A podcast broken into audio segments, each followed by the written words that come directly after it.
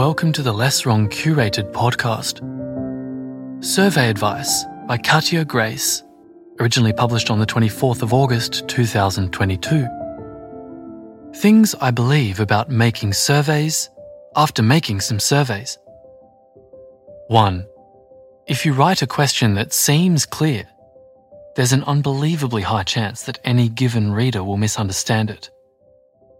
Possibly this applies to things that aren't survey questions also, but that's a problem for another time. 2. A better way to find out if your questions are clear is to repeatedly take a single individual person and sit down with them and ask them to take your survey while narrating the process, reading the questions aloud, telling you what they think the question is asking, explaining their thought process in answering it if you do this repeatedly with different people until some are not confused at all, the questions are probably clear. 3. If you ask people very similar questions in different sounding ways, you can get very different answers, possibly related to the above, though that's not obviously the main thing going on. 4. One specific case of that for some large class of events, if you ask people how many years until a 10%, 50%, or 90% chance of event X occurring, you will get an earlier distribution of times than if you ask the probability that X will happen in 10, 20, 50 years. I've only tried this with AI related things, but my guess is that it at least generalizes to other low probability seeming things.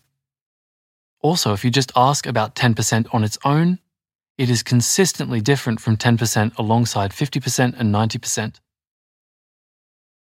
5. Given the complicated landscape of people's beliefs about the world and proclivities to say certain things, there is a huge amount of scope for choosing questions to get answers that sound different to listeners. For example, support a different side in a debate. 6. There is also scope for helping people think through a thing in a way that they would endorse, for example, by asking a sequence of questions. This can also change what the answer sounds like, but seems ethical to me, whereas applications of 5 seem generally sus. Podcast note 5 was the point just before. The scope for choosing questions to get answers that sound different to listeners. 7. Often your respondent knows thing P and you want to know Q. And it is possible to infer something about Q from P. You then have a chance about which point in this inference chain to ask the person about.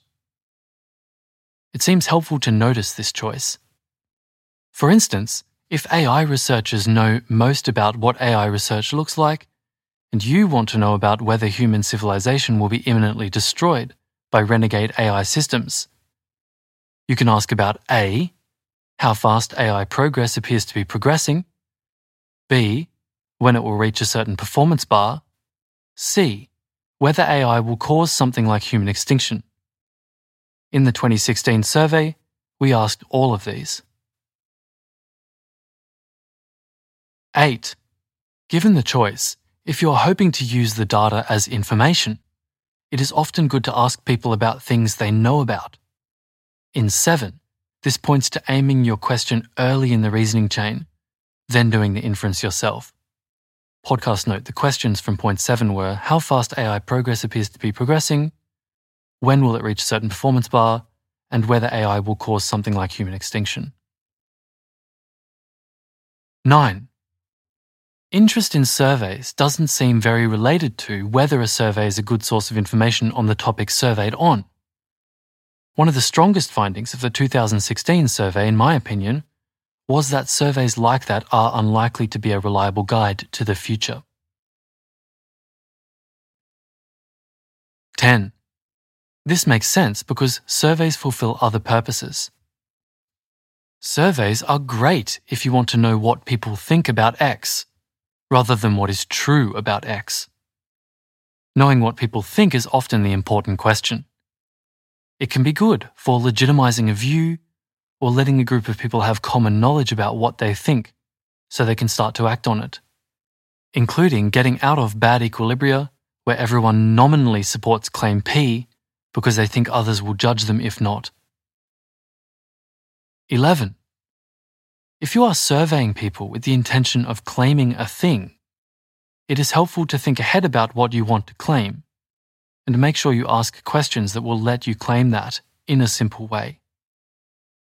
For instance, it is better to be able to say 80% of a random sample of shoppers at Tesco said that they like tomato more than beans, than to say 80% of a sample of shoppers who were mostly at Tesco but also at Aldi see footnote for complicated shopper selection process, say that they prefer tomato to peas, or, using a separate subset of shoppers, prefer peas to beans, from which we can infer that probably about 80% of shoppers in general, or more, prefer tomato to beans.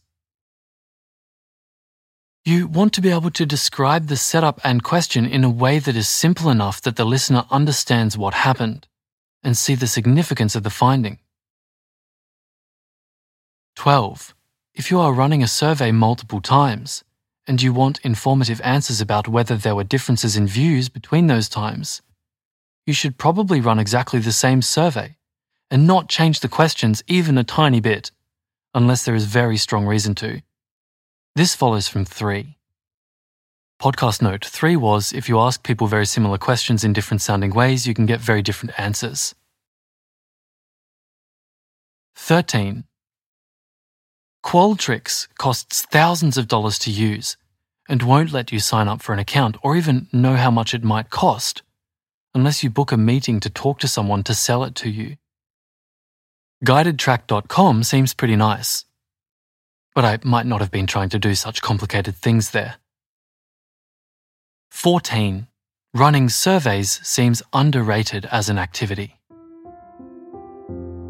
This was an audio version of Survey Advice by Katja Grace, published on the 24th of August 2022 and selected for curation. This was a reading by Solenoid Entity. If you want to respond to Katja, you can do so by following the link in the podcast description. If you'd like to have your writing appear in this podcast, consider writing something on lesswrong.com and it may be selected for curation.